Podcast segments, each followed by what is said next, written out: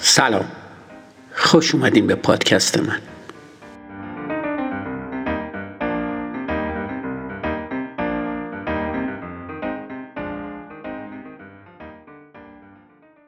اپیزود 42 فصل دو. امروز در مورد خطای 21 تفکر شفاف یعنی تضاد انتخاب می‌خوام صحبت کنم.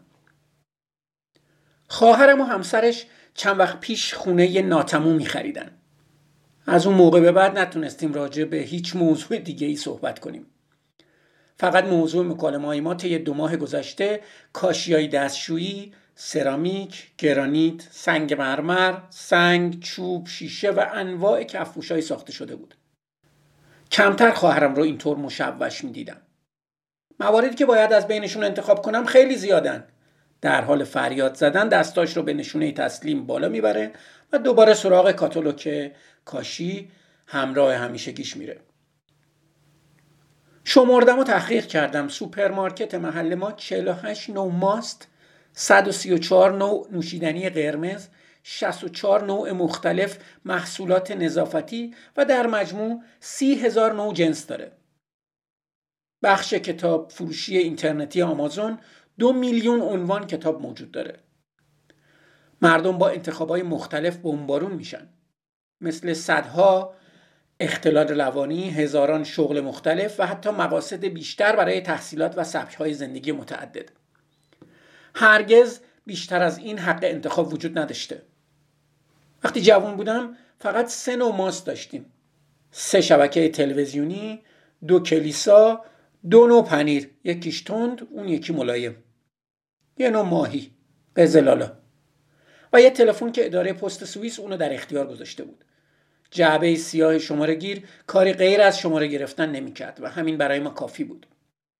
در مقابل هر کس این روزا وارد فروشگاه تلفن بشه خطر له شدن زیر آوار برندا، مدل‌ها و قراردادهای مختلف رو احساس می‌کنه. و هنوز انتخاب ملاک پیشرفته.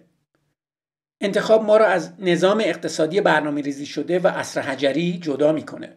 بله فراوونی انتخابا تو رو دچار سرگیجه می‌کنه ولی باید حدی برای اون در نظر گرفت. وقتی از حد میگذره انتخابای بسیار زیاد کیفیت زندگی رو خراب می‌کنن. واژه فنی این اتفاق تضاد انتخابه. بری شوارتز روانشناس توی کتابی با همین عنوان یعنی تضاد انتخاب در این باره توضیح میده. اول اینکه انتخابای زیاد منجر به اختلال روانی میشه.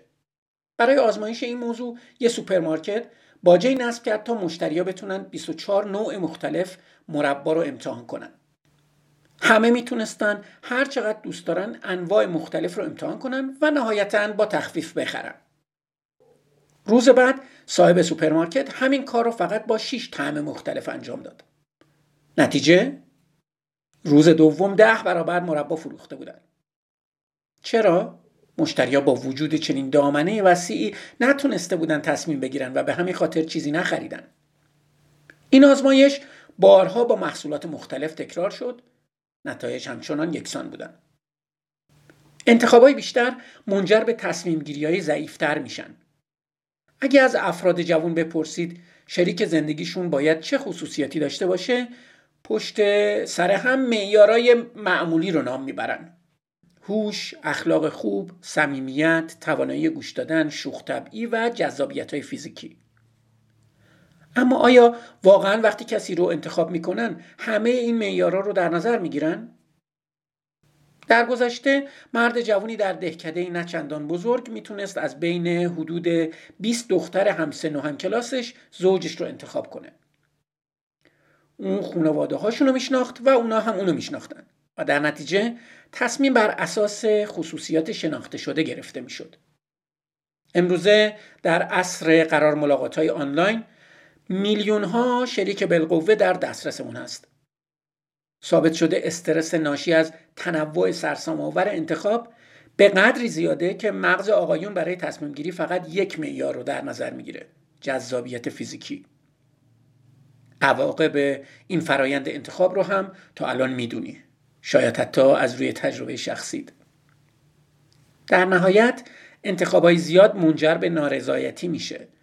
چطور می‌تونی مطمئن باشی از بین 200 گزینه ای که احاطه و سردرگمت کردن گزینه درست رو انتخاب می‌کنی؟ جواب اینه. نمی‌تونی. هرچی گزینه های بیشتری داشته باشی نامطمئن تر خواهی بود و متعاقبش ناراضی. خب چه می‌تونی بکنی؟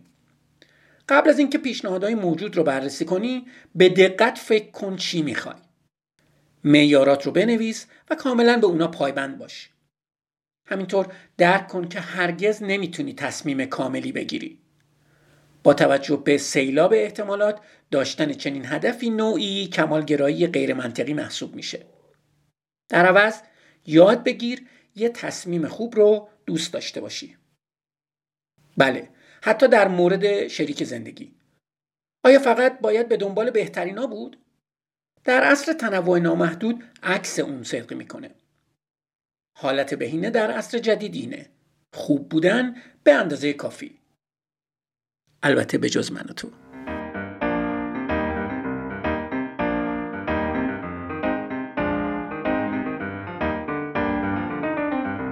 مرسی که به پادکست من گوش میدین. منتظر اپیزود بعدی باشین.